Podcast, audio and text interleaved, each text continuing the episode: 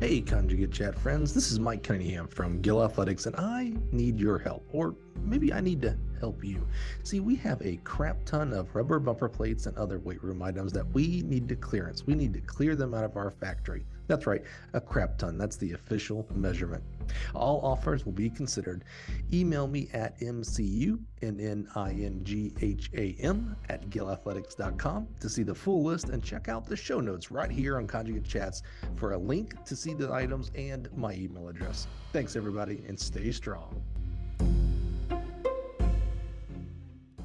And welcome back to another episode of the Conjugate Chats. Before going into the episode, I want to thank everyone for tuning in to this episode and uh, taking the time to sit down and just listen in on what we got going on here on the podcast today. Um, a couple of things before we get going into the episode is um, I want to do a couple ad reads for our sponsors, starting with the DOYSC, the Department of Young Strength Coaches. This group is designed for young strength coaches wanting to go into the field of strength conditioning whether that's CSCS prep, GA or internship opportunities, or even live discussions, they are a resource for young coaches to take advantage of. I'll put the link to the Discord in the description of this episode. Also, TeamBuildr. Team Builder is a software for performance coaches around the world. Their powerhouse platform provides coaches with the elevated experience when it comes to program development, data tracking, and staying connected with athletes and clients. TeamBuildr is also full of tools that coaches need, like multiple max training methods, 16 plus reports, evaluation testing, and goal setting to name a few. Coaches also have access to consultations with TeamBuildr's in house sports scientists to help manage and analyze data. Head to teambuildr.com and sign up with the promo code CONJUGATE to receive a 30 day free trial as well as a 52 week football workout program. Please be sure to sit back, listen in, and enjoy this episode of the Conjugate Chats. Thank you.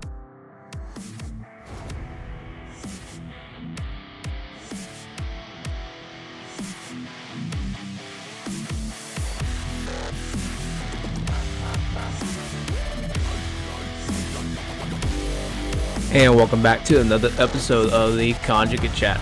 I have on here Cody Coley. He is the head strength and conditioning coach over at Christian Brothers High School in Memphis, Tennessee. Cody, appreciate you coming on, man. Welcome to the Conjugate Chats, man. Welcome to season three. Yeah, let's let's go, bro. How you doing? Been better, been worse, but hey, we're we're here. All right, so um, let's kind of give the listeners a little background about yourself. So talk about yourself, where you've been from, what's your road strength and conditioning, all that good, wonderful stuff, man.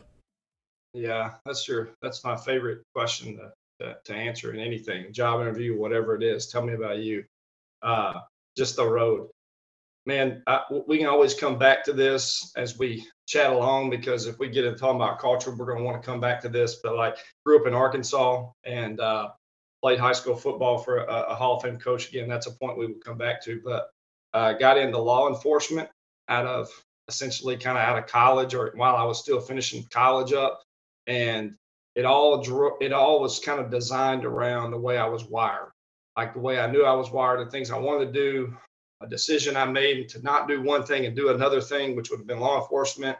Got into operation management because uh, make a little bit more money because you ain't you ain't making a lot of money when you're a police officer.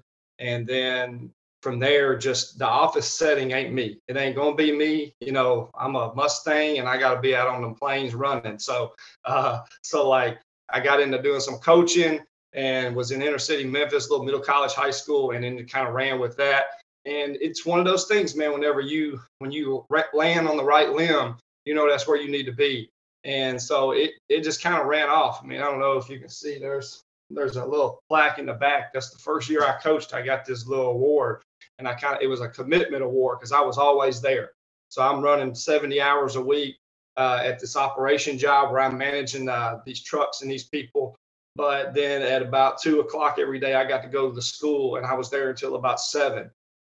And it was it was like this unique world where one side of the stress was like unnecessary stress, like it was just tasks that were almost you know unrealistic in the way that they were expected. And then on this other end, it was a vision of what we were going to be or what we were going to build at this little school and then the stress that was put on that. So there was these like two worlds of stress and i ain't afraid of stress. It's the it's the kind of stress that we need to figure out what we're going to bring in and what we're going to going to put back out. So at the end of the day i was like this is what i need to be doing.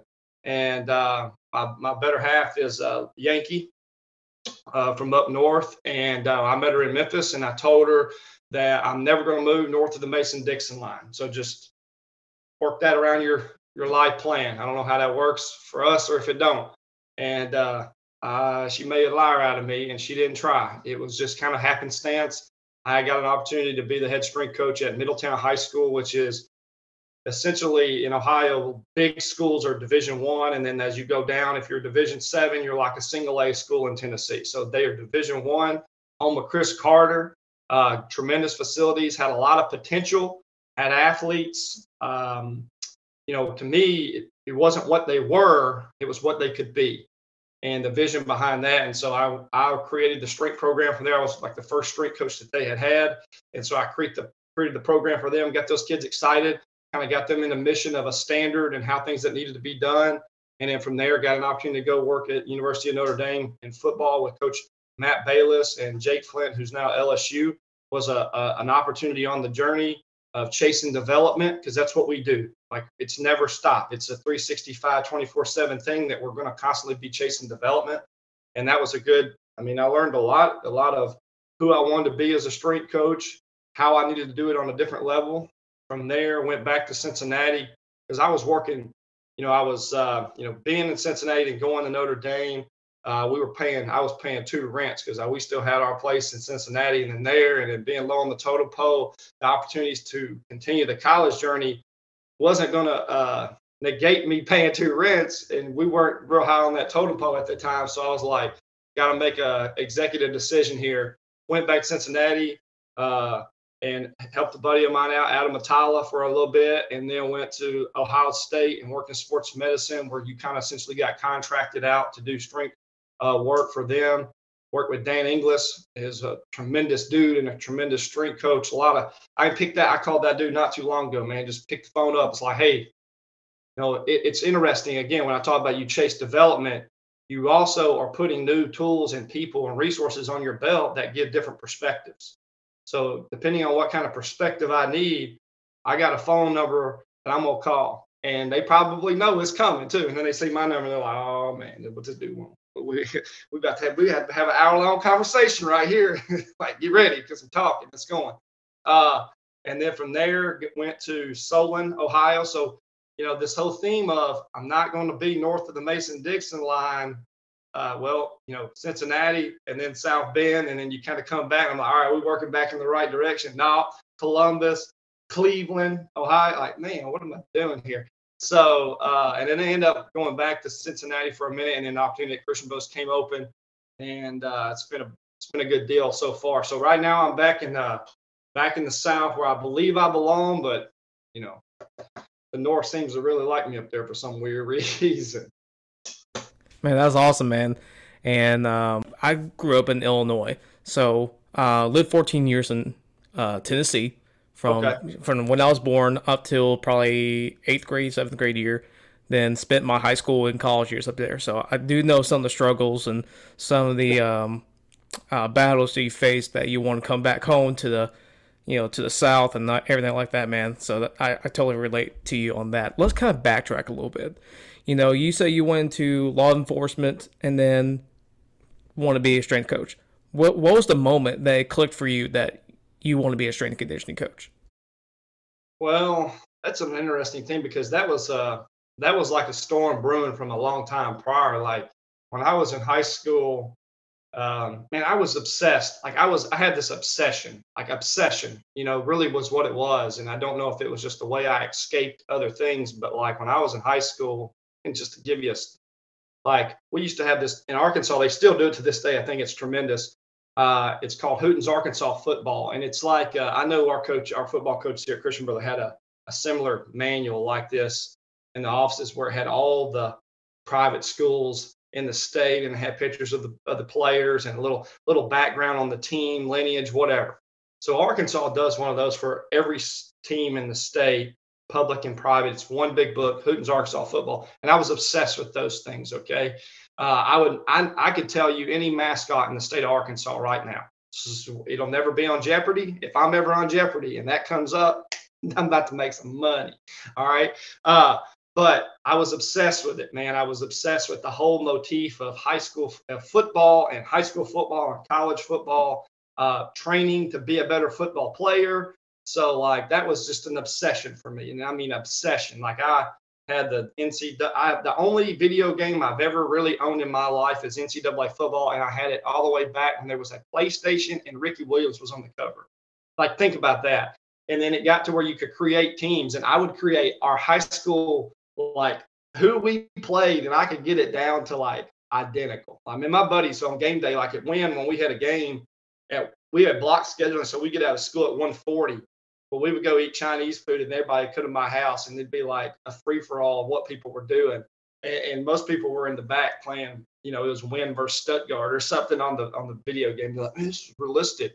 So I say all that nonsense to say, like, I was kind of obsessed with like training to be a football player, uh, I bought strength shoes. You remember those little funny looking shoe? Yeah, I'd run up and down the street with those on. They came with a workout, a plyo workout. So I would do that.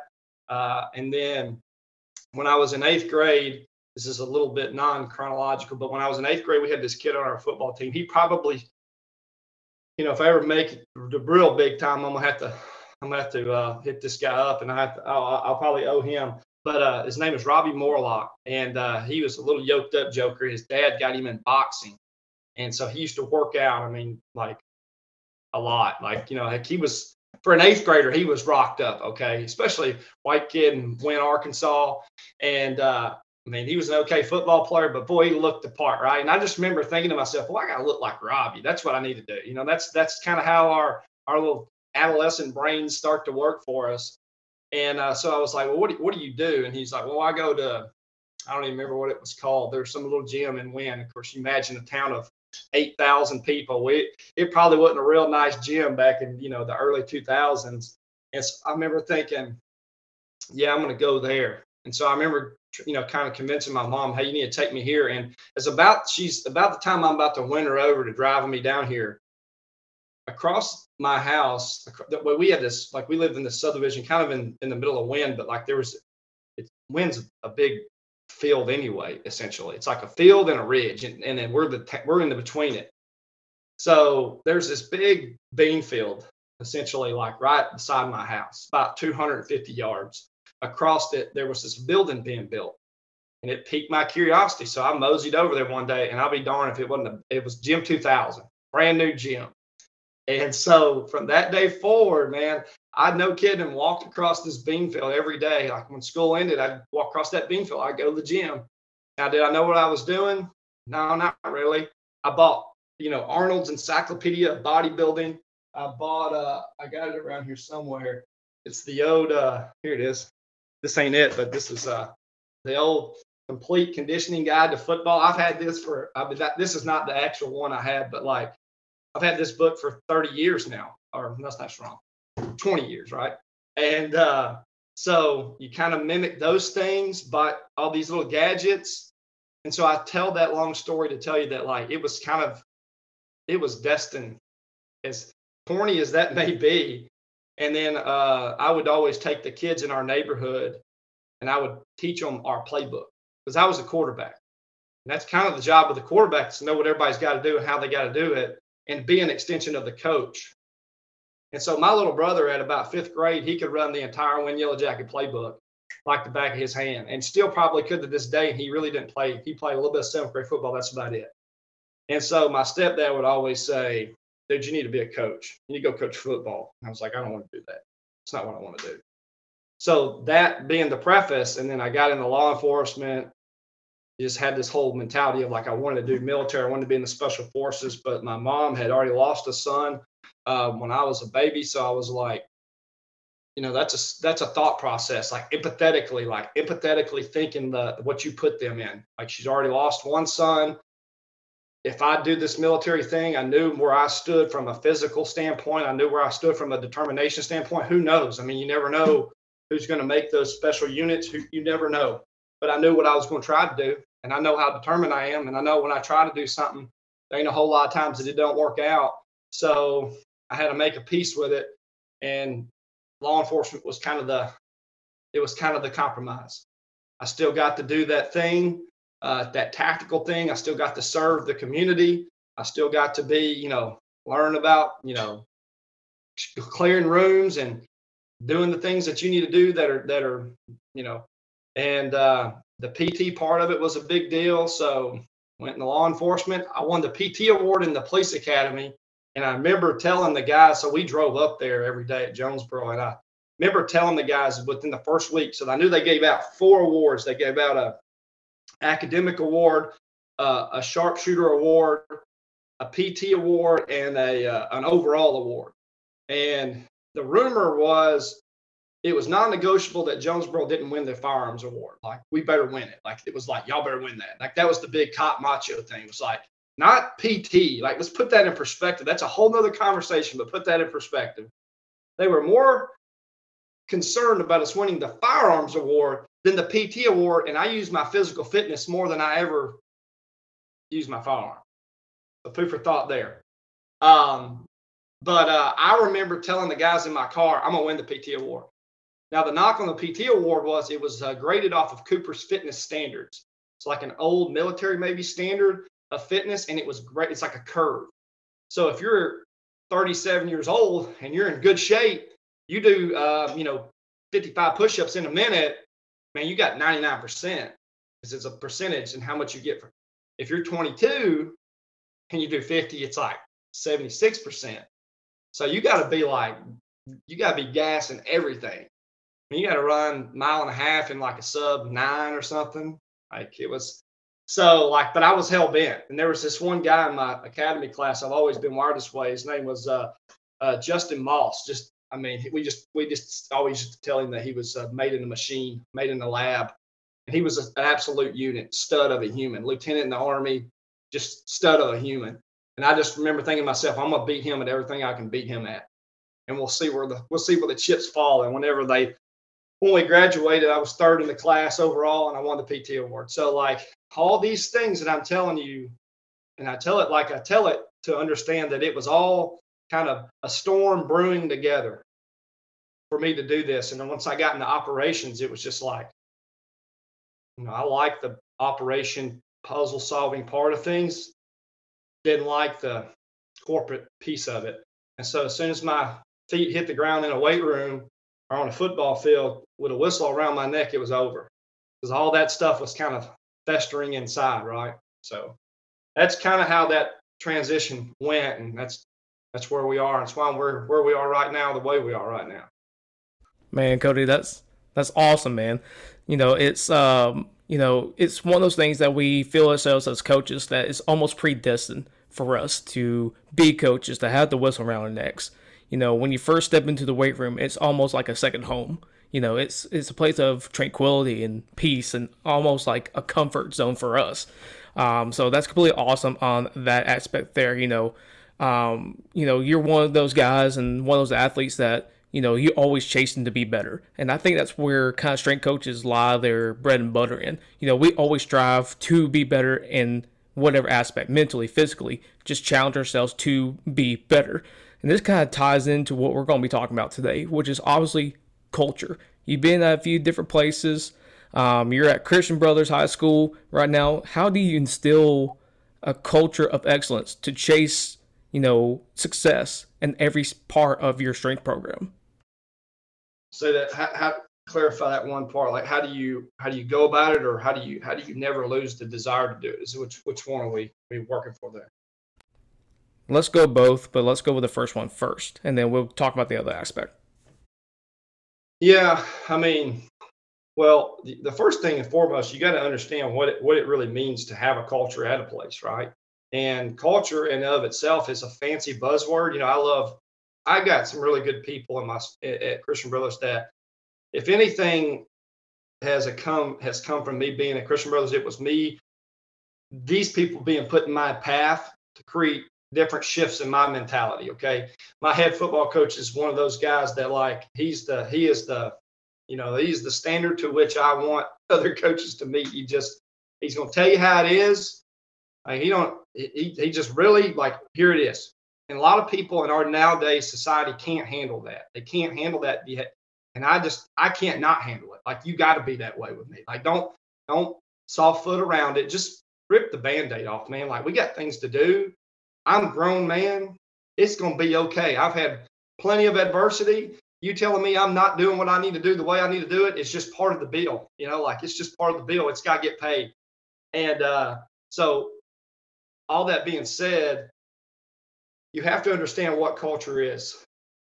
And you have to be able to go into a room, into a, a business or a team, and you got to be able to look at it and assess what's present and what's absent. And uh, you know, one of my degrees, I have a degree in philosophy, so whatever that means, a philosopher, I don't know, but I'm a thinker for sure. And it just teaches me, taught me how to kind of hone my thoughts. And then I have a master's degree in emergency man- disaster preparedness, and emergency management. And both of those two things kind of get me in this place of like, you know, emergency management is kind of like, are we prepared? You know, what's the worst thing can happen? Are we prepared? Are we mitigating those bad scenarios to keep it sane. Oh, wait, bad thing happened. Uh, what's our response? Well, what's our response when bad things happen? Okay, and then recovery. How fast do we get back to normal? Well, funny that those are the four pillars of emergency management preparedness, mitigation, response, and recovery. And every strength coach on the planet that listens to this is going to go, man, that's that's everything I do every single day. You know, I got a master's degree just thinking about that. It ain't kinesiology. It's about the overwhelming, like mental drive of what we do because that's what we do that's what emergency managers are supposed to do in our society is they're supposed to look at our, our cities and go where are we weak?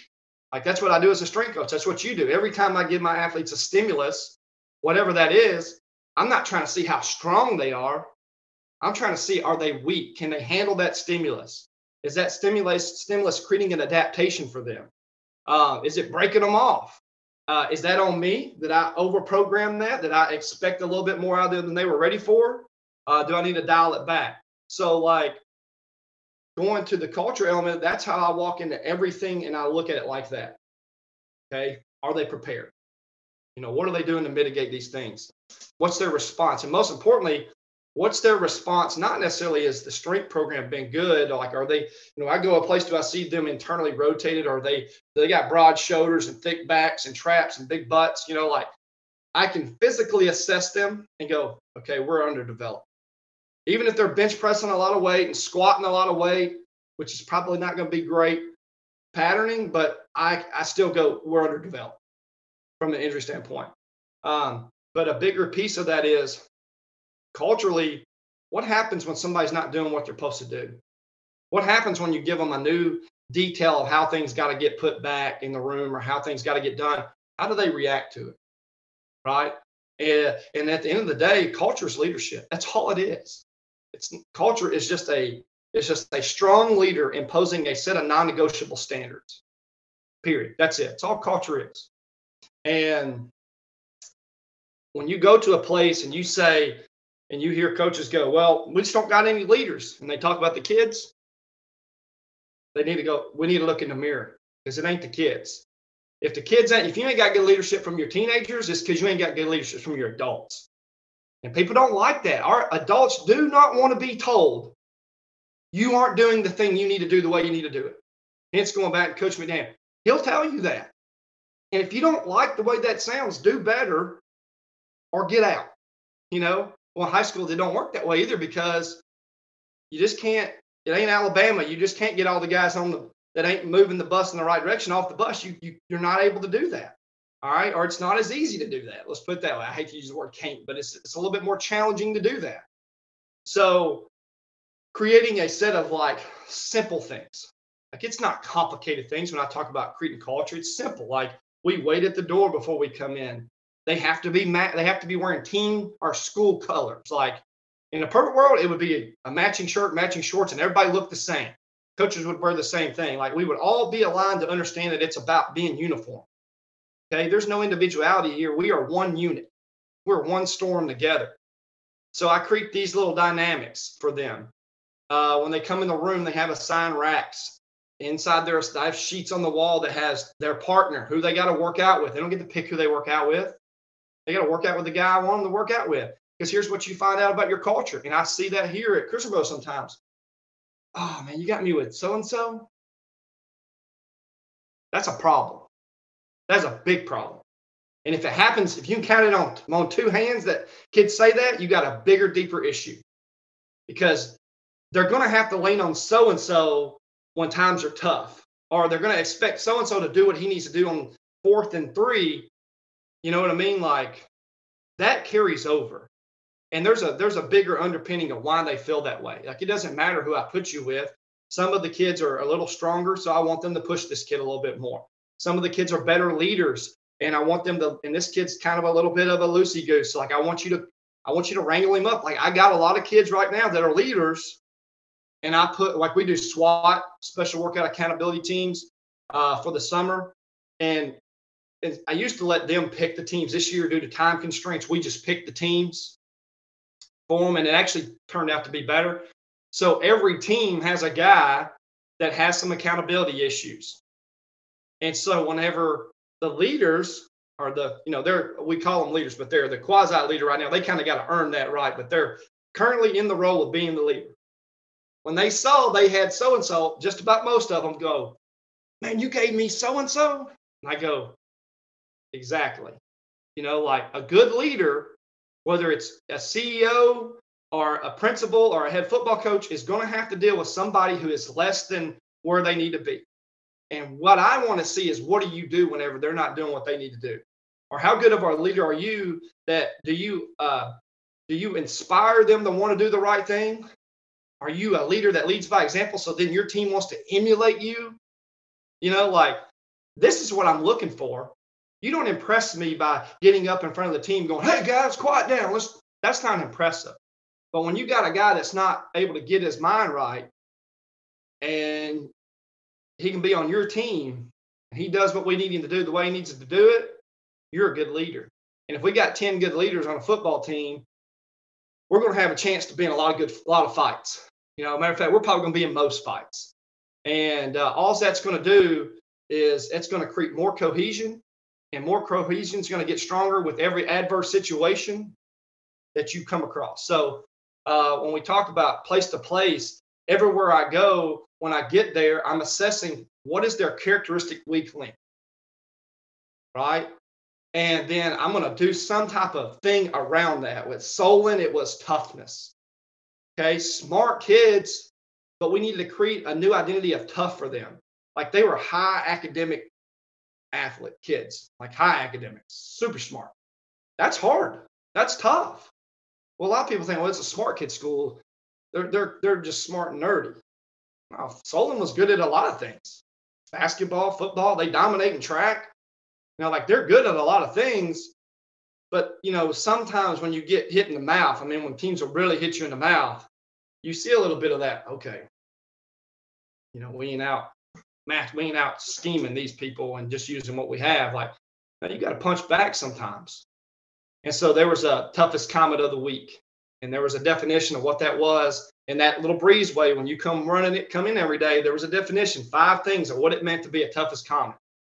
And uh, man, they, again, they're smart kids. They're academic driven kids. So, like, you give them a metric to try to attain, even if it's characteristic driven. Oh, man, they, they just ate it up. And then I created a whole nother level for them, getting a tad off tangent uh, which I called the assassin block, which I was later told I can't say in a high school setting. Um, I guess fair enough. Uh, but uh, like you had to be like I have, you know, I've used TeamBuildr everywhere I've been, and so like I had this like skull and bone like special logo made up, and uh, I would send them a, a message on TeamBuildr with just the logo, just like boom, 5:30 a.m. all black Friday morning, like like that was like their invite. Because it's it's like you got to get in their mind. Like you got to be corny. That's why a lot of good cultures too. Like if you read the book called culture code by Daniel Coyle where he went around and studied you know high performing teams and businesses he says they have these net what they call navigation cues and he says it's kind of corny Like you go hang around a bunch of Navy SEALs doing what they do, and nobody would ever call a Navy think of a Navy SEAL be corny. He said, but it's kind of corny. The things that they say and how they say it all the time, it's almost cheesy-ish. But they live it and they breathe it and they believe it. And so when you create these little cheesy dynamics, they have to make a decision. Are they going to be, you know, the cool guy or girl and be like, oh, that's that's dorky, you know, that's cheesy. Are they going to be like all in on it? Oh, I like that. You know what I mean? But that's another little thing, a little opportunity that you give to them that will make a big impact. They get to choose, well, this is just who we are. You don't think it's cool. We don't care what you think. It's what we are. We're going to worry about us.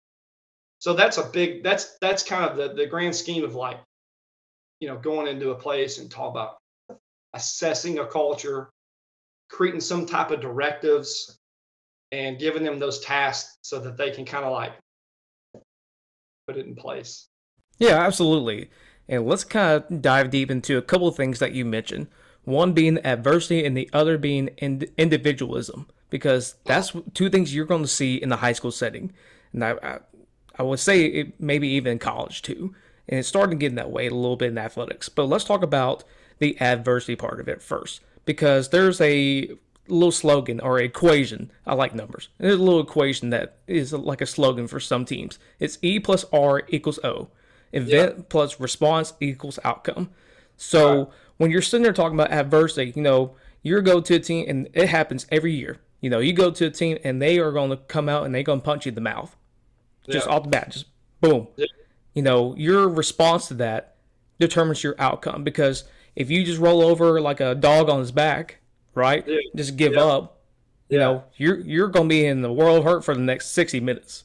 Yeah, yeah, yeah, yeah, and that's well, and that's a bit. There's a deeper thing to that. You know, Memphis used to have this knock. There was this uh, good. Uh, there's a documentary. You ever seen the documentary Undefeated? I think that's what it's called.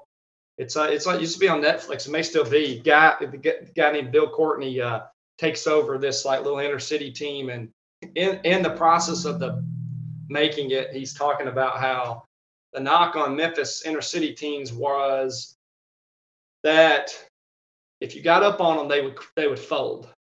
And the thing was, is that ain't really a knock on Memphis. That's a knock on that's a knock on any team with bad culture. Kind of simple put. Uh, and, and it's a little bit of knock on even going back to my age. I'm 37, so like even probably a tad bit going back to the I'll, I'll this is a total theory, so maybe this is a thing, maybe it's not. Uh, it's almost a video game age.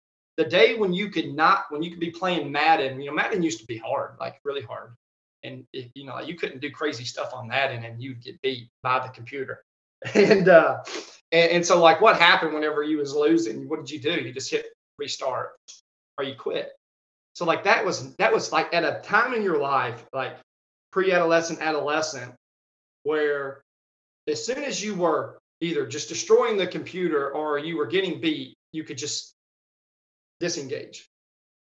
Well, that happens. That's that's a thing that happens to our athletes uh, everywhere, everywhere. So we have to teach them that it's not really about the scoreboard. It's about what you're imposing upon your opponent. Like when you get done with that game, whether they won or they or you lost, uh, you know whether you win or you lose, what is your opponent's perception of the effort that you put forth. Do they want to do it again? You know, like if we play somebody and they beat us, but we could go, hey, let's run it back. Did we give them everything they could handle where they would go, ah, nah, I'm good. I'm good. You know, we probably all won some games where we were like, whether it's one-on-one pickup or whatever, where we've like been like, you win, but then you're like, good lord, dude, like that dude was all. I mean, that was that was almost impossible. Like, how did we win this game? And the team that lost, may not perceive that you felt that way. Like I try to get our kids to understand, like we played MBA in the playoffs this past year, and again, it's just it's just a cultural thing, kind of uh, where we put some of these teams on pedestals a little bit as we get ready to play them, and and you could tell they did not want to put them on a pedestal. Like we've been talking about this, we're not putting them on a pedestal. We're not going to put them on a pedestal. We're going to do what we do. And I try to do things each week uh, to show them how athletic we were. I mean, we had guys hitting mid 30 inch PRs in the playoffs on a like the on a game day. Okay, like yes, our entire back, our entire secondary has a 33 inch higher vert. You know, our entire secondary can run 20 miles an hour faster. Like, I don't want to hear this crap about we're not athletic enough. Like, that's not a thing. That's not a thing. You just need to be more skilled. You need to do what Coach Crawford tells you to do, or Coach McDaniel is telling you to do when he tells you to do it, the way he tells you to do it. And and put your doubt aside, right? And man, we we played that game. You know, I mean, we we had some struggles, but in the third quarter, we just kind of kept fighting. And all it took was them to have one little, you know, blip, and we were kind of on them. And there was a moment in just, it was one quarter, man. And that was the sad part. But like, it was one quarter where we were kind of like, dude, we saw doubt in their heart and we saw belief in ours. And the reality of that, the final scenario of that is what if we had that level of confidence and belief walking into this game? What would have happened? We may still lost, but it might have been 35 34 you know, it would have been 28 14 or whatever it was. I don't remember the final score, but like, you know, I remember, you know, I talked about going back. You know, when I was in high school, I played at Wynne High School in Arkansas. And uh, you know, we were we was a steamroller back then. We ran a three back backfield. I was a quarterback. We had DeAngelo Williams that played for the Panthers. We had a guy named Antonio Warren, who this is a really crazy story. Most people don't know about this, but this is interesting. So D'Angelo was a sophomore. We had a quarterback named Jerome Stegall, who I like idolized because I was a quarterback.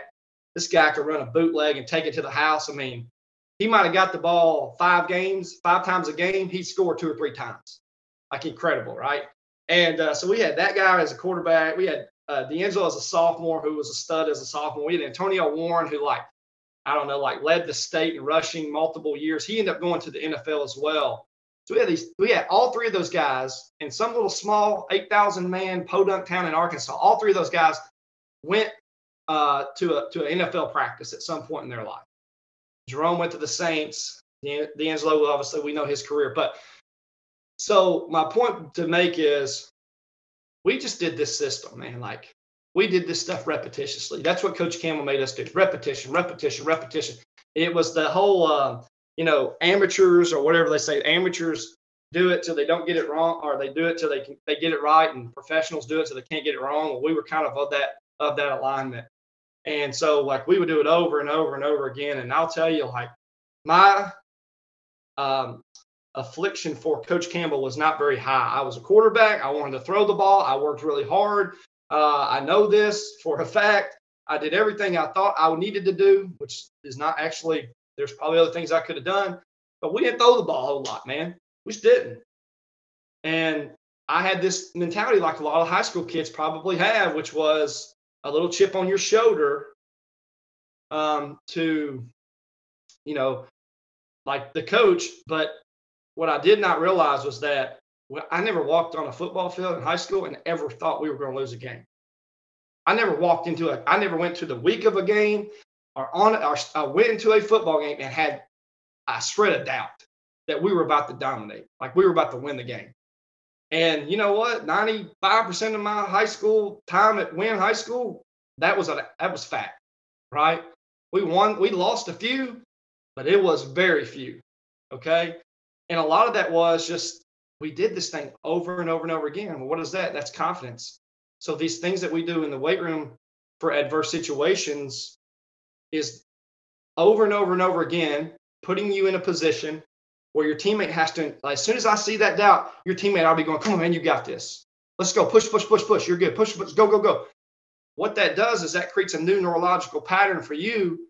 So that way, when that adverse thing hits later, you know what you know how you're built. And you're going to push through it. And even if it's a new wall that you ain't had to scale up, you know, like, well, I've been down this road. I felt this feeling where I wasn't sure, but it wound up being good. It's like the days you really don't want to train and you know you got a doozy on the schedule, and you're like, about halfway through, you're going, man, I think I might just let this one be for the day. But you finish, and then like 30 minutes after you get done, you're dead, but like you're going, man, that's a, I feel good now. Like, good for me. You know, like a little pat on your own back. You know, like that's what has to happen tangibly, culturally, and for teams so they can they can improve that E plus R equals O scenario. Right, and you know, think about this. You know, championship level teams, the way their mentality is is that they love to train. They love to be in the weight room. They love to come to practice, and it's fun. And it's fun for them because they know at the end of result they are going to win. So much like your scenario of I, I came to football games and I, without shred of doubt, we were going to win. You know that's just an excellence uh, standard set by you know your coaches, and I think that confidence comes from the coaches as well. You know we can draw up the best training conditioning plans. We can draw up the best practice scheme of all time. But if we're not instilling that confidence inside athletes, we are never going to get the result that we want and what they right. want. Yeah, yeah, exactly.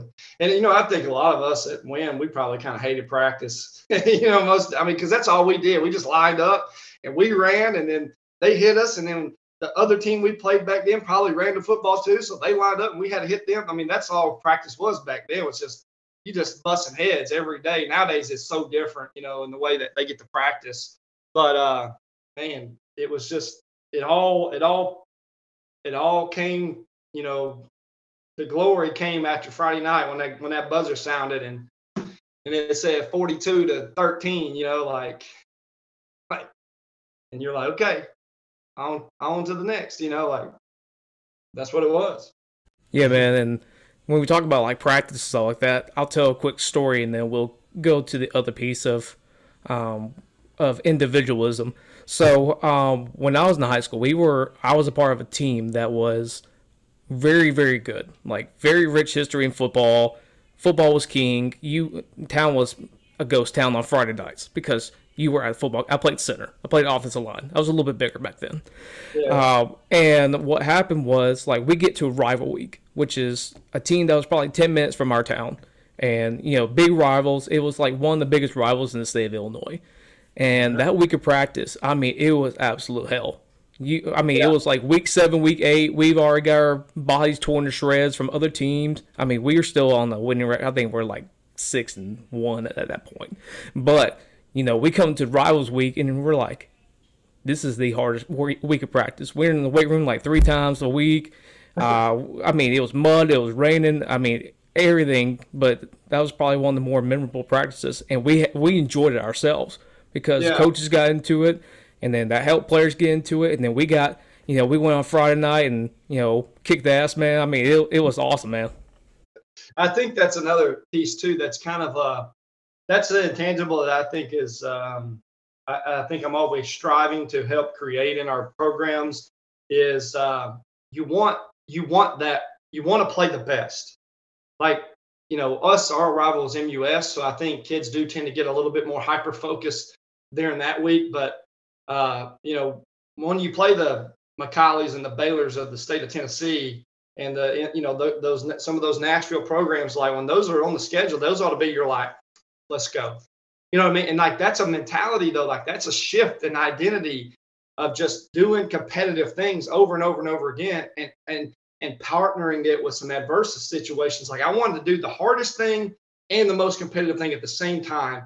And the more I can do that and get a tangible, you know, response out of it, like I can show them, look, it's like I like a good straight bar deadlift. And I don't I think there's more win in a kid coming up to a, a, a deadlift pulling it up to about mid shin, not being able to complete the lift, but keeping his back tight, keeping his, keeping everything engaged, keeping his lats engaged. Like that's just as much of a win to me that they're attempting something they've never attempted and they did everything they could and they they weren't there yet, as opposed to a guy getting a, a big lift and, and he loses his technique. Like I'll take the fail with good technique over that and make sure that I tell them why that's a bigger win. You know, like I, I noticed with girls when I had young ladies, that was a bigger thing with them was like they they had never done it. They, they wanted to do what they were comfortable with, and maybe they would extend out a little bit.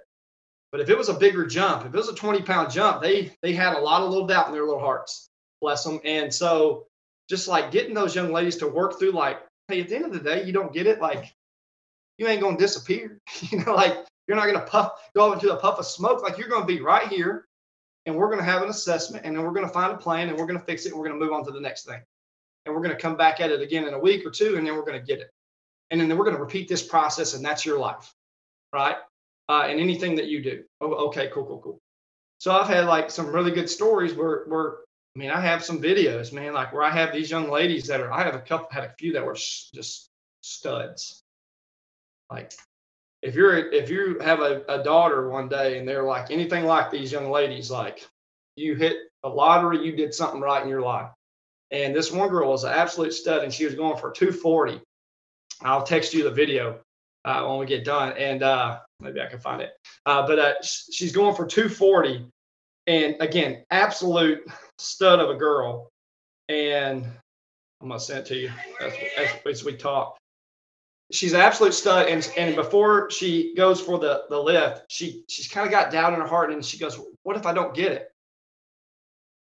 And I'm like, I knew, I knew this wasn't what she wasn't to get. Right. So the simple story to her was like, um, I just walked up to her and I just kind of said, you know, Morgan, that's not how we start anything in our life. It's a struggle for everybody, but that's not how we're going to start this process. If you don't get it, I got your back. They got your back. We'll get it next time. And she absolutely obliterates it. And that's the other very like profound thing that uh, I just sent to you.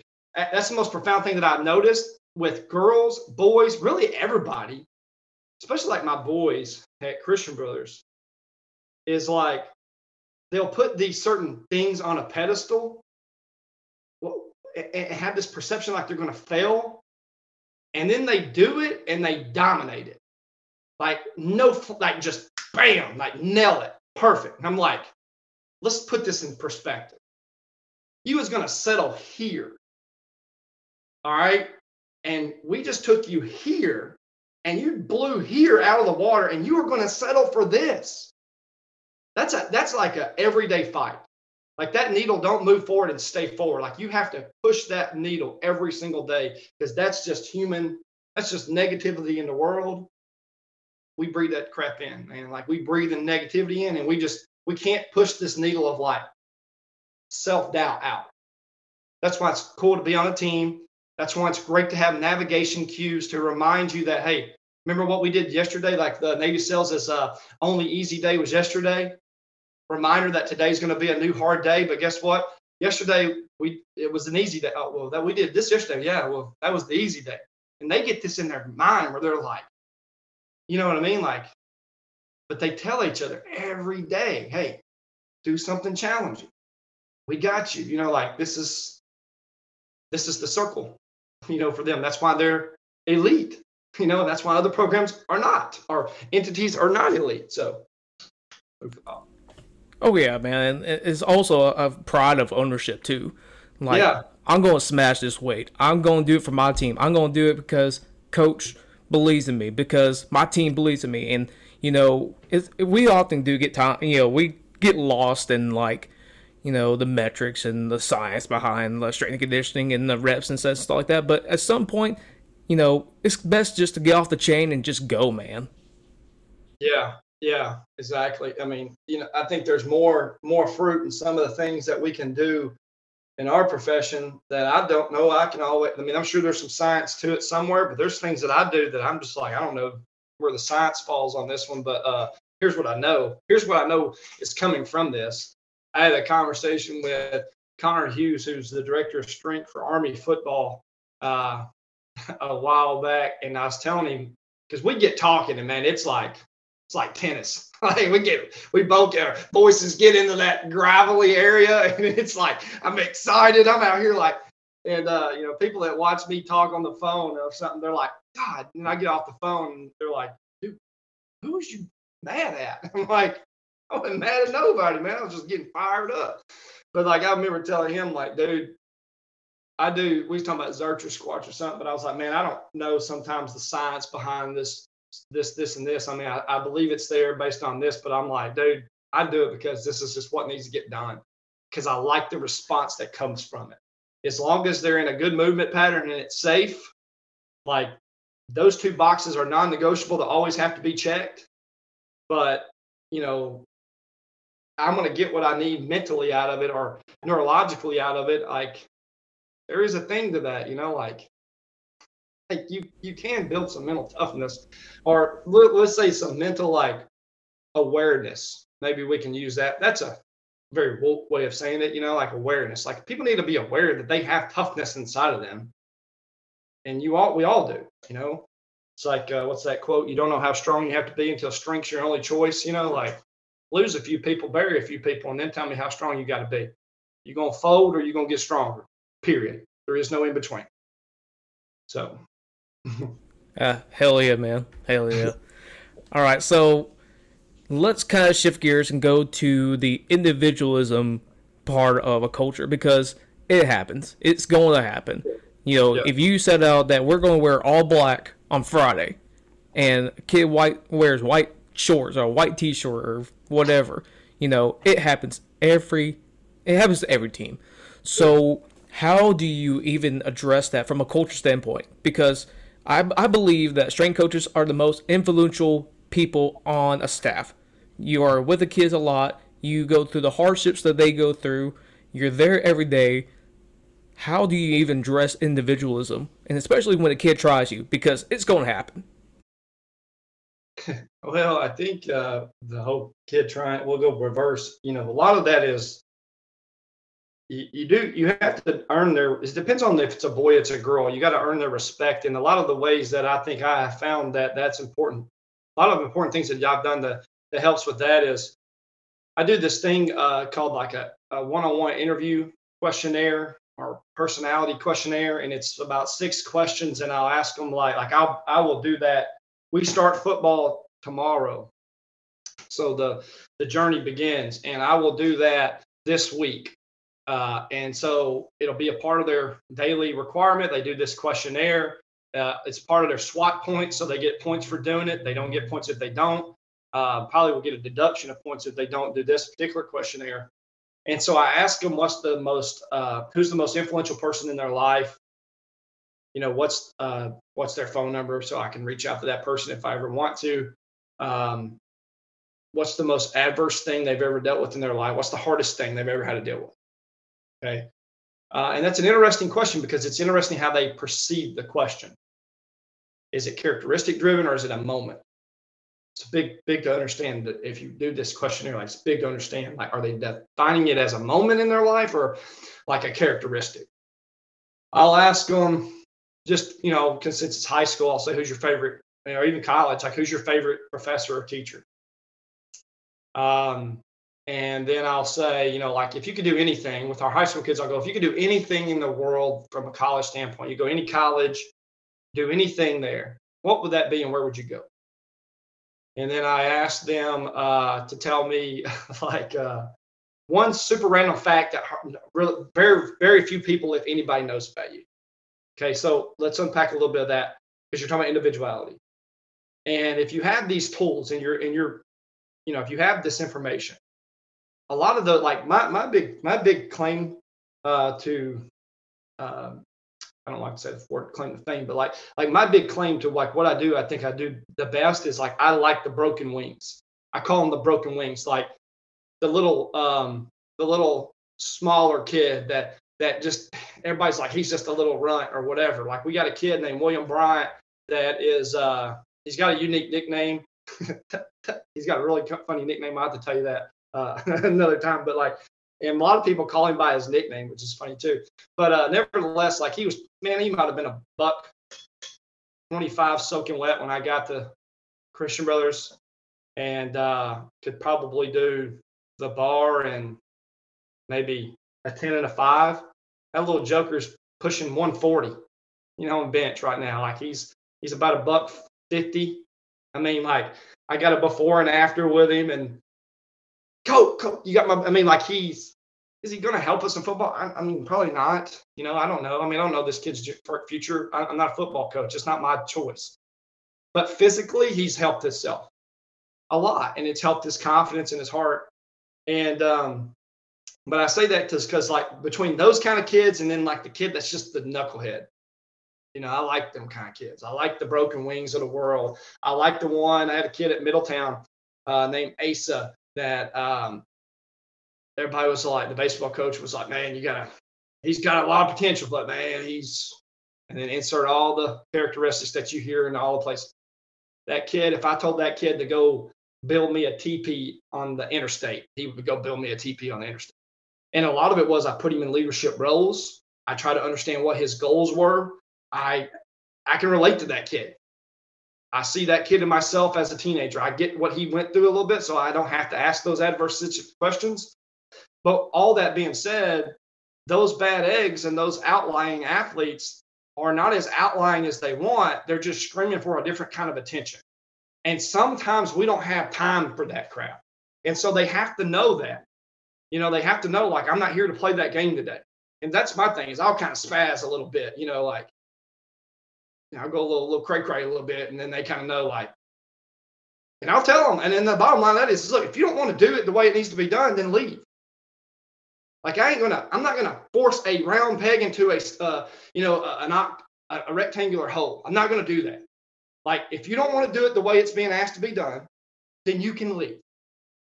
You're gonna, I'm gonna move the distraction out. I'm not gonna, I'm not gonna let it sit there and be a cancer. I'm just gonna get it out. Then I might come back and, and I'm gonna come back to it later and go, bro, what's up, man? You know, but in this moment, when I've got, you know, it's 6:15 and, and it's 6:14 and you ain't doing what I asked you to do, I'm not gonna sit here and have court in this breezeway before we go train. Like you're to leave or you're to get on the bus. Period. There's not an option. There. That's the standard, right? Um, so again, back to that questionnaire. You know, like it's it's this big thing that like you get to, like I get this whole report and I just kind of read through them, and then I know things. You know, and then I'll circle back to a kid and go, "Hey, man," you know, and I'll just touch on certain things, and uh, I'll just if they want to share it and that's that's you know that's where I kind of find that outlier. I find how they define adversity in their little teenage mind. I also find out what their most their biggest goal is. And Scott Cochran, I like that guy. I don't know where everybody. I like that guy's. Uh, I like some of the things that he said when he was at Alabama, and he talked about doing something like he would meet with the guys. Granted, if you're the head guy at a college and you got 120, 130 guys, it's still a challenge to get with the time frame. Like it's kind of a challenge to meet those guys. Uh, but uh, um, that you know a lot of those really good string guys do. They they sit down, they meet with their guys and figure things out. And I remember he talked about like how he you know he'd meet with guys, and once he figured out what their goal was, he really knew what they really really want, not what they thought they wanted, but what they really wanted. He's like, I got him, I got him. You know what I mean? Like, and that's the thing. Once you figure out what they really want, not what they think, like high school kids think they won't go play college football, think they won't go play college sports. That ain't what they really want. They want some degree of glory, appreciation, and like identity. Because they don't, I mean, we there's too many kids that we see that like they don't got the effort to to meet that standard. But they say that's what they want. And if you're pushing them on this, uh, you want to go play college, but that's not really what they want. You you just you're shooting at the left side of the goal every time. So you got to dig a little deeper there and you got to you got to read some people. I think more strength coaches would benefit themselves by reading books on reading people. You know, I got a handful of books just like that over here because when I was a cop, that was kind of one of my big obsessions was like uh, uh, reading people. You know, I got this one right here. I know what you're thinking, and uh, that's who we deal with every day. We deal with people every day. People that have their own internal motivations, their own fears. You know, and our job is to turn them into essentially a controllable weapon safely, right? Like, like, but on that field of competition, like, can I help you control what's inside of here long enough that you go take all this physical goodness that you got working for you? Because there's a lot of people that have that, like studs, and then they just they can't get this one right. You know what I mean? So like that questionnaire is a real big help to to just keeping that stuff at bay. Like I don't have a ton of that. And then it's non-negotiable when it happens, you know. And that's that's that's it's kind of that simple, really, to be honest with you. You know, now your biggest challenge comes from I can hold that standard in the weight room, but if they get away with it in the in the in the sport, that's where that's where your culture suffers. But that's a that's above the sport coach and the strength coach pay grade. That's a that's a administrative aligning. Hey, let's all get on the same page here. kind of deal too. You know, like, and that's where high school kind of ebbs and flows on places that are going to be like versus places that are going to be like up and down. Dude, let's go back to when you were talking about like almost having these athletes become controllable weapons or controllable athletes. Because I've never I'll be honest with you I had never heard of that before. But you know I think about it and you know there's always these athletes that are gifted. They are just freaks man. And you know they can throw up 500 600 back squats and you know throw all the weights on the weight room. But when they get out to the field of court they suck. And what you're talking about there how to like get to where they're controlled in their mind so when they go to the field the court whatever you know they're able to do the things that we want them to do with the abilities that they have and been progressed in the weight room as well yeah well I mean, and that's the that's that's really the thing of you got to unpack them. Like a lot of people go, hey, here's here's Billy, here's face value, stud. Oh man, dude, stud. I mean, that's what Billy heard all his life. He's stud. Like he's just praised. You know, like one of the things I did when I was at Notre Dame, because I saw this happen a lot. We had this guy named uh, I won't say his name because you know those guys, but like there's this dude that, as a strength coach, we, we have these. I don't know if all strength coaches do, but I do. Like I have this weird thing where I like you see a dude that's put together, or you know even a female athlete's like put together, and you're like, yeah, you know, like it's like it's like a tr- it's like a car guy seeing like a hot rod and going, yeah, boy, they put that one together. Like, like you know what I mean? It's not like a weird thing, but it's just like a that is a thing. Like that is a a thoroughbred. Like that's a horse right there, man. Like you know, like and this dude was that, like stud. I mean, 5.6% body fat, six two and a half, 225. I mean, effortless. Like 430. Boom. Boom. I mean, and he just he just went about it just so, you know, like like uh, I love the uh, my favorite movie Shawshank Redemption, and he and uh, he he defined he he says uh, Andy Dufresne. He said a lot of guys didn't like oh Andy Dufresne because he walked around like a man like a stroll in the park without a care or worry in the world. You know, like he, this guy was kind of the same way, man. He strolled in there, he did what Coach Balis made him do, and he was a stud. And that was the kicker of it, right? He's a stud. And all his life, people pat him on the back and go, You're a stud. Uh, I did not do that. I would talk crap. I would, I would polite, I would be like, I'd be like, dang, dude, I didn't know you was gonna make it today. I didn't know you was gonna show up. I just like, and he like he knew like I was, ch- or like he would eat like four muffins every day. The, I go, how you look like that and eat muffin? So you a big muffin eating joker. Like I would just, I would just bust his chops, you know, like, and it all, all, all, you know, just because I could tell, like when he walked into that room and guys were like, man, big man, looking good today. You're a stud. He just, he was so over that. He was over it, you know. And at the end of the day, who's he going to, stud as he is, is he going to be that stud whenever the darkest moment strikes?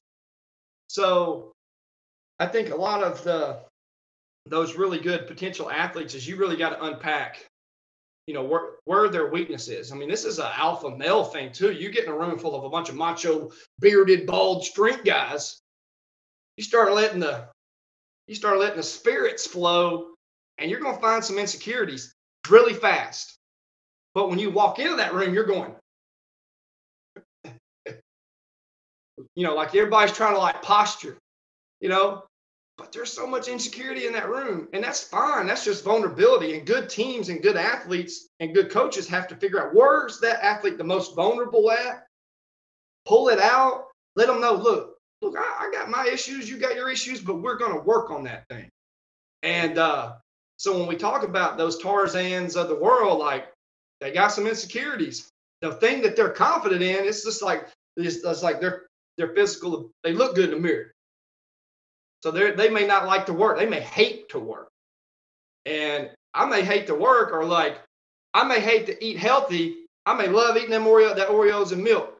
When I look in the mirror and see I got a 27 pack and my shoulders is about to explode outside of my body, like it's hard for me mentally to to go, what's wrong with these Oreos? You know, like it's hard for me to process that. Same thing for that athlete that looks in that mirror and goes, I'm a stud. coach, uh, but I got to work hard. You know what I mean? Like, eventually they will understand it, but it'll be too late.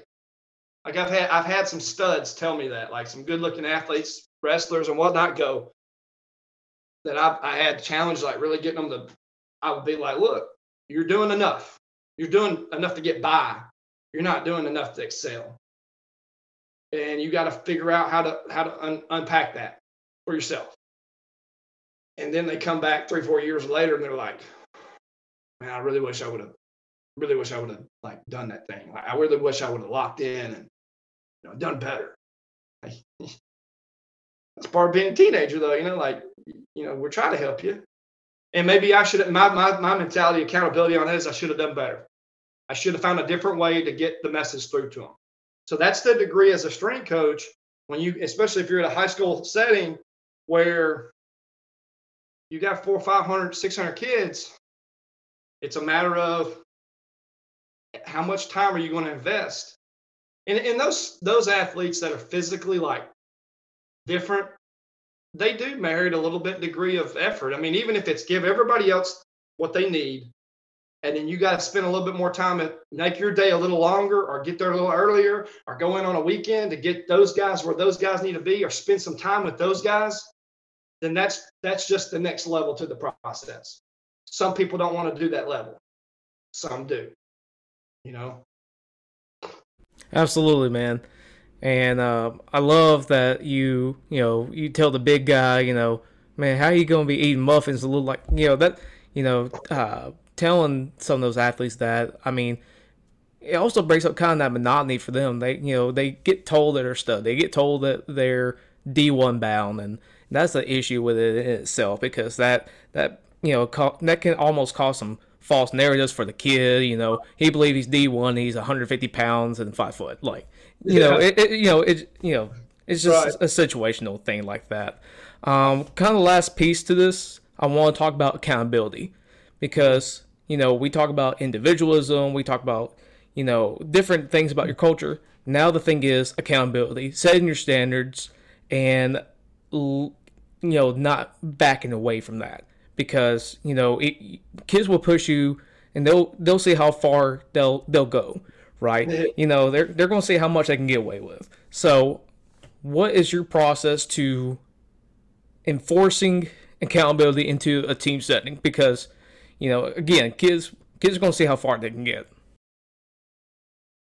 Well that's true and, and it's funny you say that and again teach their own. I've heard a lot of coaches kind of phrase it that way too and again again it's a teach their own kind of deal. When i took the job at middletown i remember i was me and a buddy of mine we he had helped me move up there and uh, we were driving i was showing him the school and uh, we got stopped by the school sro and uh, he was like, you know, what are y'all doing here? Blah blah blah. And I told him what who I was, and then we got to talking about this, that, and the other. And I was like, yeah, man, I got a standard and this, that, and and I remember this this. I mean, again, this is a police officer.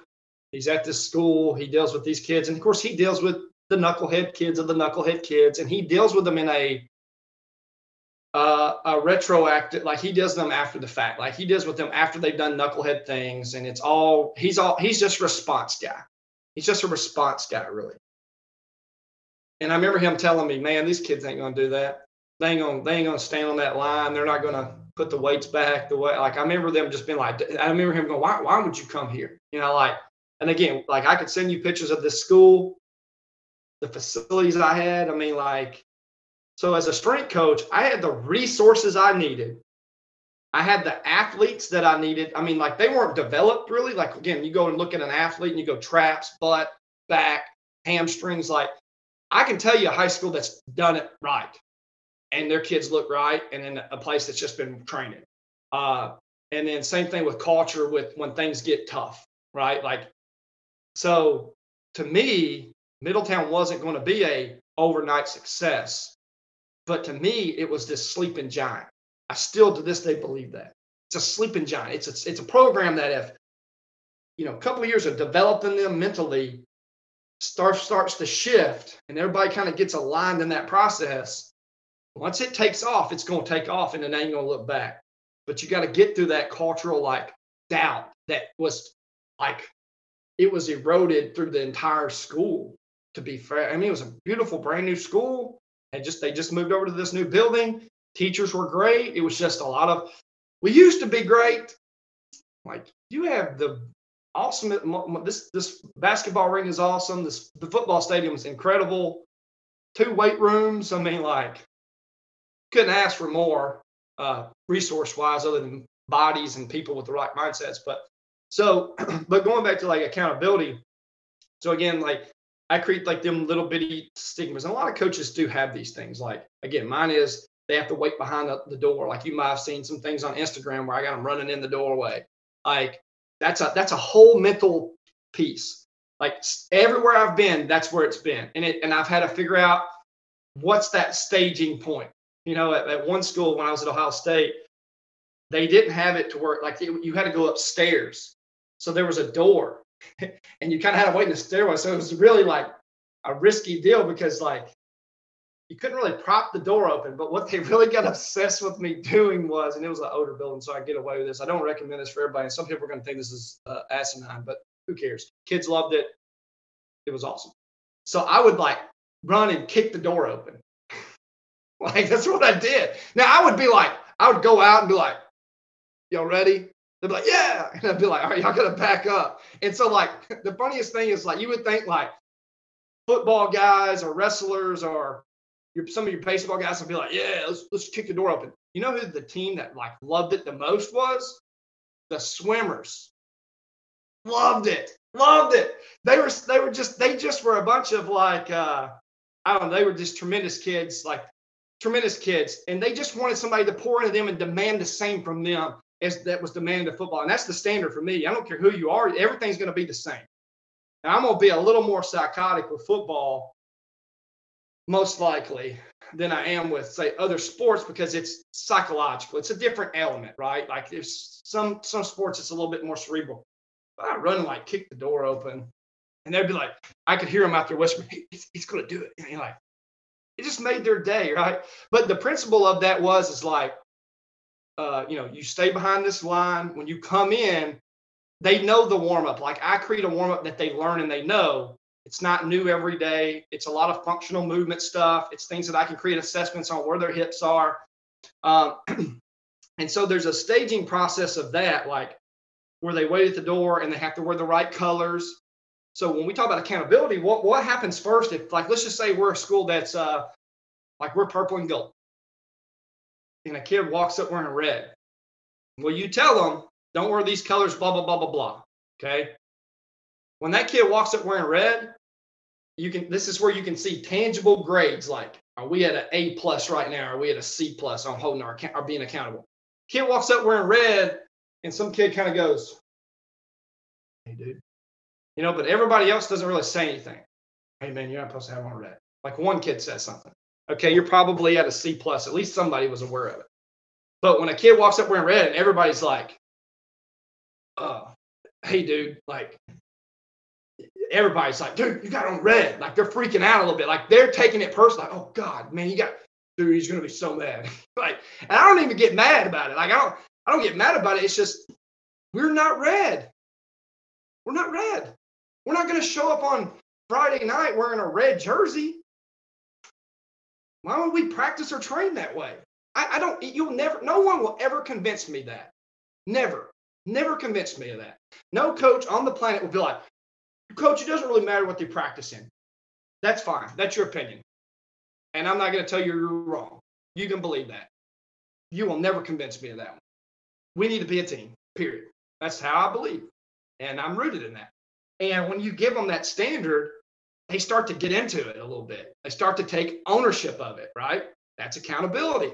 You've got to give them tangible, visible things that they can see that they're being accountable for something. And then what do you do as a coach when they recognize that? The first thing I do whenever they wear the wrong color and a kid recognizes is I don't say nothing to the kid wearing the red. I say something to the kid that recognized.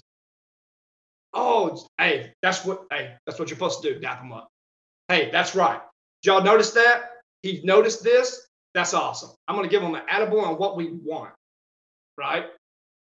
And then we're going to be like, I'll be like, it depends on the kid. If they're new, if I hadn't seen them, and I'll be like, yeah, we don't wear red. Like I have a, uh, little camp I do. You might have seen some of these videos of my little Kickstart camp. It's just a specialty thing that I do.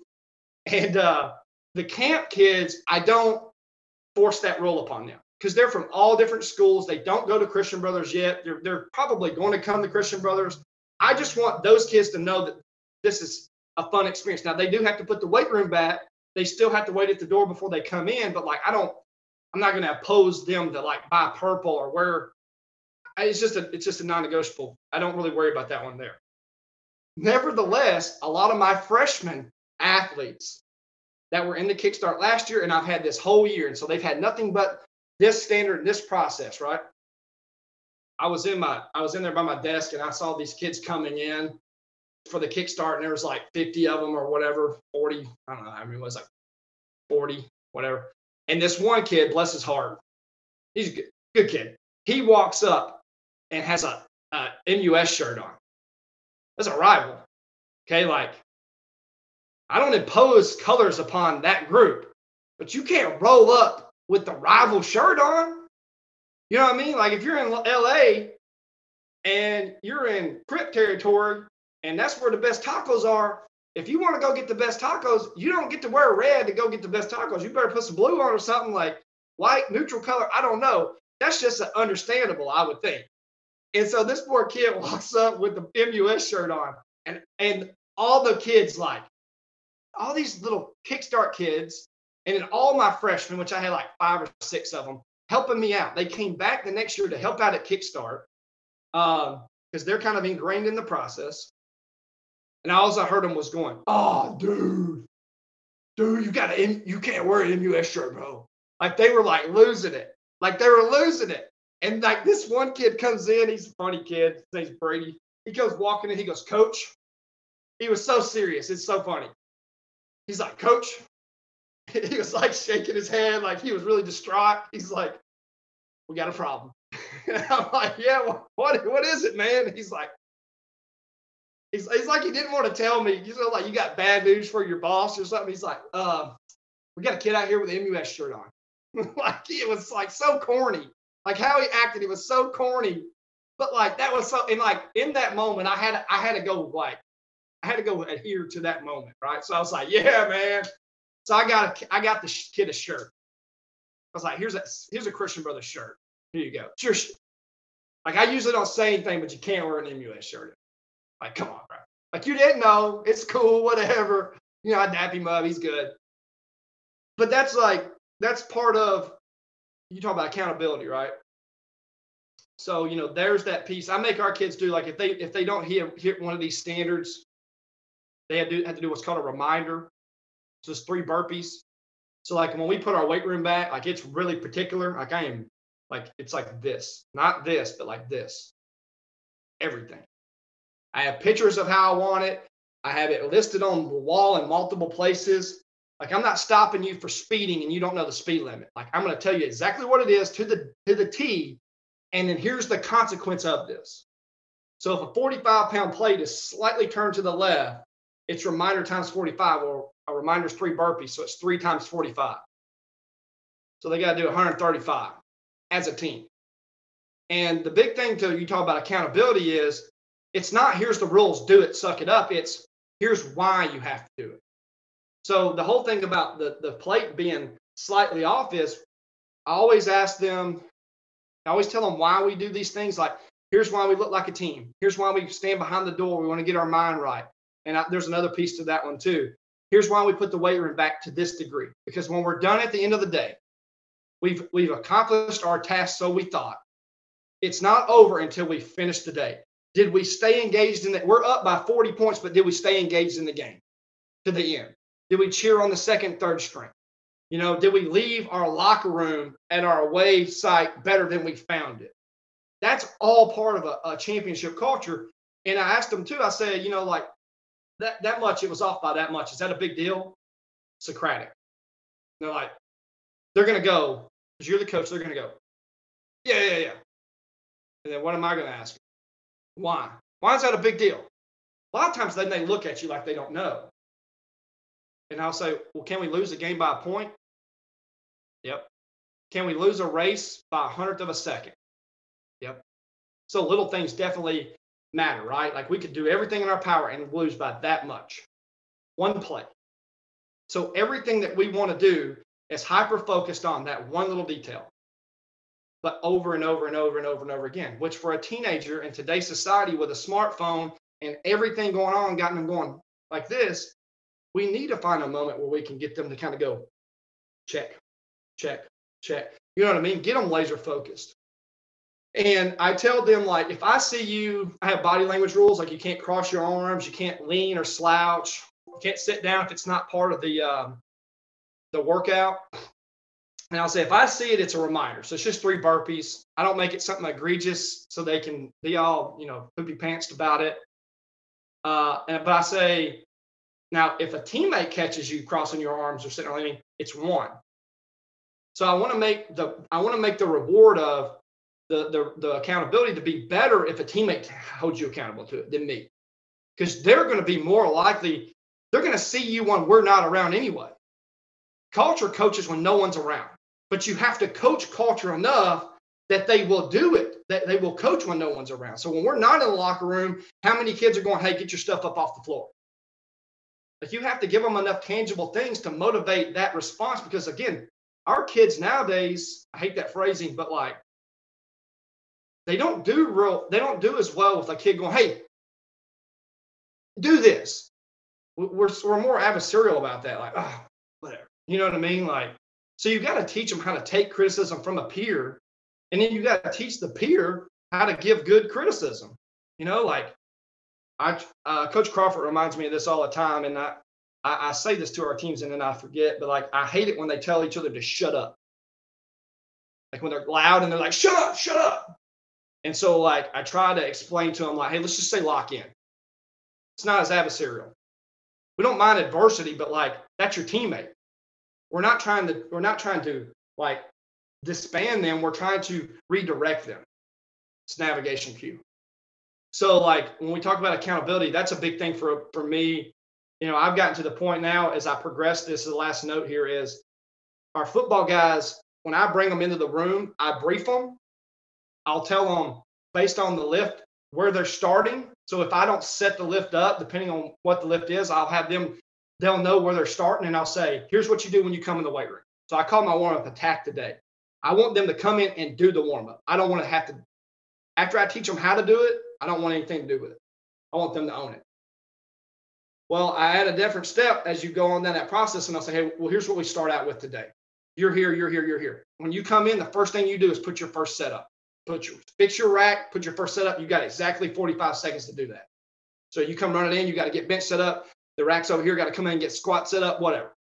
And then the leader will take over the warm up. Okay. And he'll run through the whole warm up. Right.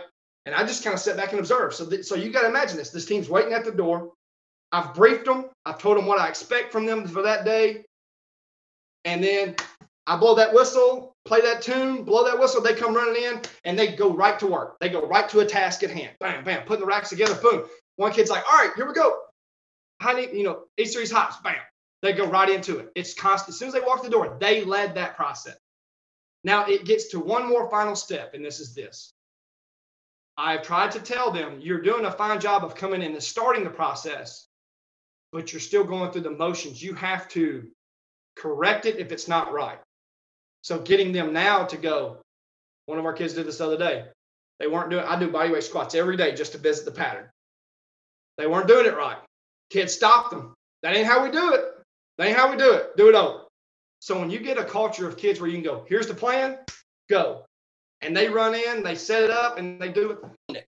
Because that's the big thing. We want our teams and our athletes to own the process and do it to our standard, not just do it.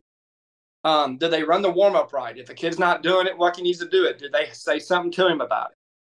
Then when they're training, are they coaching each other up? Do you hear them say the things that you say a billion times? Um, and uh, when they get done, do they put the weight room back the way they need to do it? And then the last thing that I have our kids do every single day uh, is an after action review. Typically, that's just me going, hey, this is what we did today. Hey, guys, you worked really hard today. We got to get a little better X, Y, and Z. Uh, nevertheless, we're moving the needle. You know, or maybe it's a it's a culture talk about competition, something. Every day I'm rambling about something. Because if I say a hundred thousand things, like I said today, if you just get one thing out of that, that could be an impactful thing. And you don't know how many times you got to shoot before you're going to stick that right thing where it needs to go. Like until you're going to hit that bullseye. And that's what we're aiming for. I'm aiming for the bullseye, and the bullseye is the thing that I say that impacts that kid forever. So I'm just going to keep shooting them arrows till I get good at it, you know. Um, but I have them do the after action review, and then what I want to do is I, I tell them, and I remind them, like this is your team. I'm trying to show you how to be a leader, but I'm not going to get to be on the field with you. I'm not going to get to be uh, on the court with you. Um, so at the end of the day, it's up to you. And um, I turn the after action review over to them. So once I get to a point in my weight room where I can brief them, really, honest truth would be I brief them at the beginning of the lift, and then I blow that whistle, and I could basically leave. I don't, but I like I could leave, and it it runs to the standard and the intensity that I want it to. That's when I know I got it where I want it. And our football program is just now like we're just now getting the, to that point. Now we're going to indoctrinate some of our, our uh, spring sport kids into that plan. And we're going to have to make sure that that all gets brought to speed. But a lot of our SWAT leaders were with us all off season. So I, I, it'll be interesting to see how these things, how it goes tomorrow, you know, like, so, um, but that's in a long story short, that's, that's my piece on accountability too. Man, that's awesome, Cody. Um, you know, when we're taught in education classes, right? We're taught that student-led discussions and student-led, you know, classrooms lead to more engagement, lead to more, um, you know, meaningful conversations inside the classroom. Same applies for the weight room as well, because you're sitting here, it's like, okay, we got this, we got this, we got this. We're here's the standard, here's the accountability, and you're having kids say, "Hey, take off that shirt." You know, right. coach is going, coach is going uh, lose it. You know, that's something that's a, I, I guess, a plus to your program. Something that says we're heading in the right direction. Man, that's completely awesome. Uh, so we're going to wrap things up here. Um, I want to go through this last segment here, and then we can start wrapping things up. So usually when we end episodes, we have a coach spotlight. So do you want to shout out anyone that um, is making an impact in the field of strength conditioning, or just someone that's made impact on you? Man, yeah, I mean, you wouldn't be where you are. You wouldn't. I, heard this quote one time, and it was uh, essentially everybody that you blame and everybody you give credit for, you got to give both. You know, you got to take both in in in, in the heart because uh, they both shape and form you.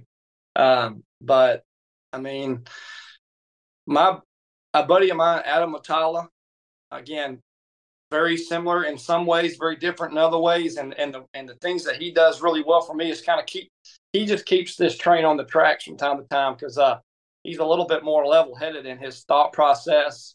He does a good job. He just he he's at Covington Catholic in Kentucky.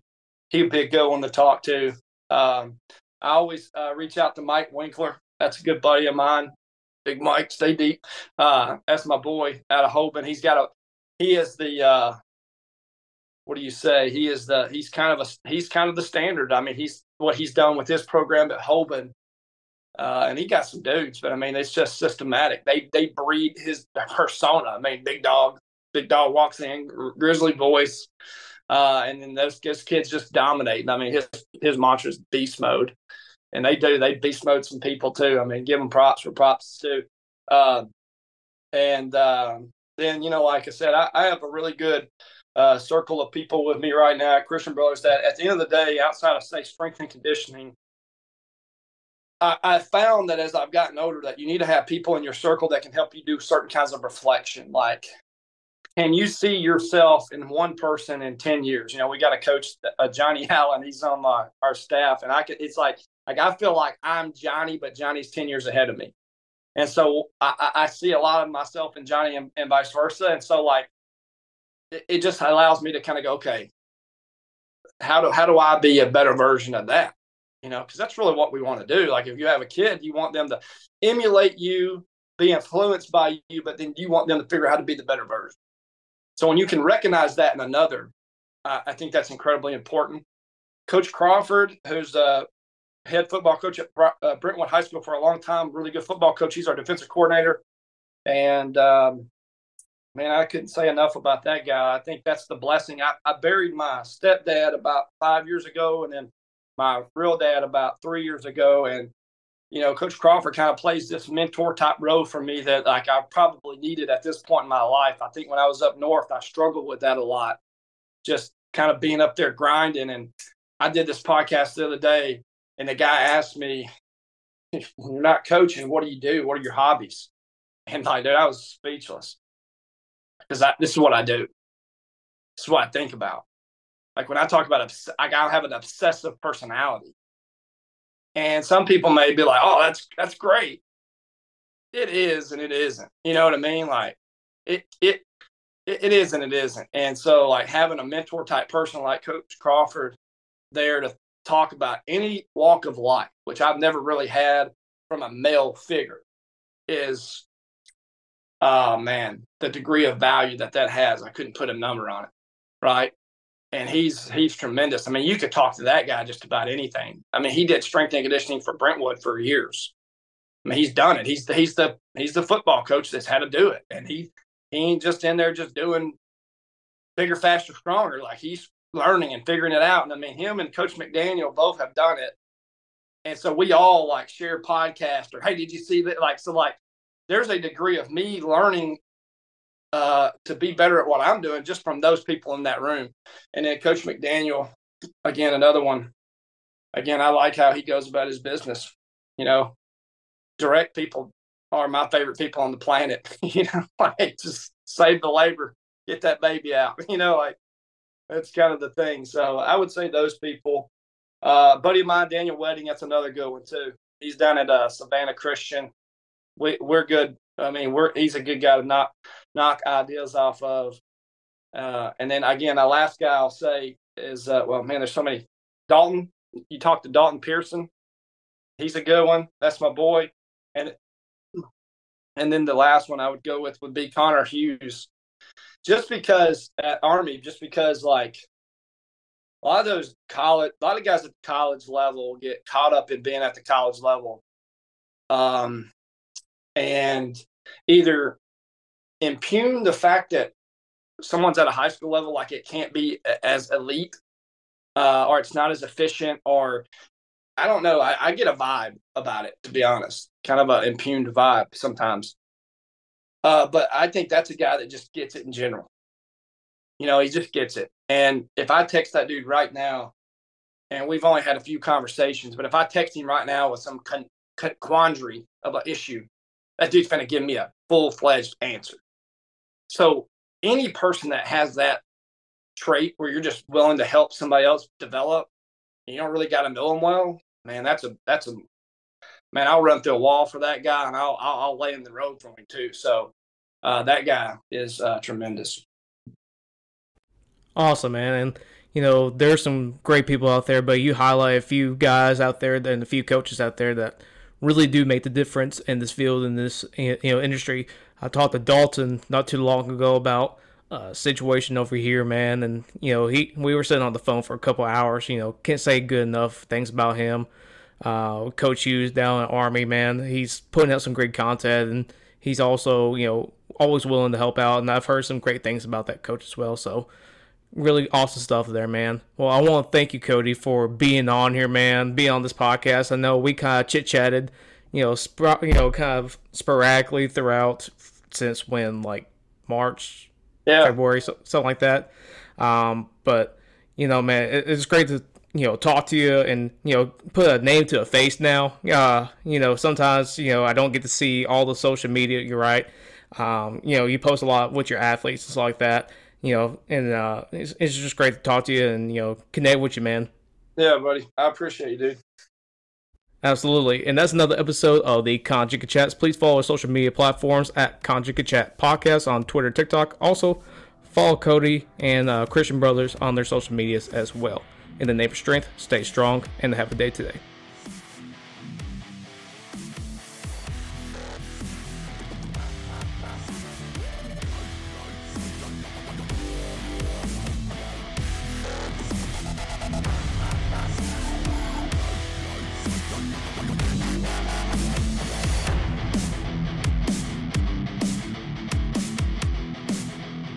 And before we end this episode here, I wanted to bring the light to something.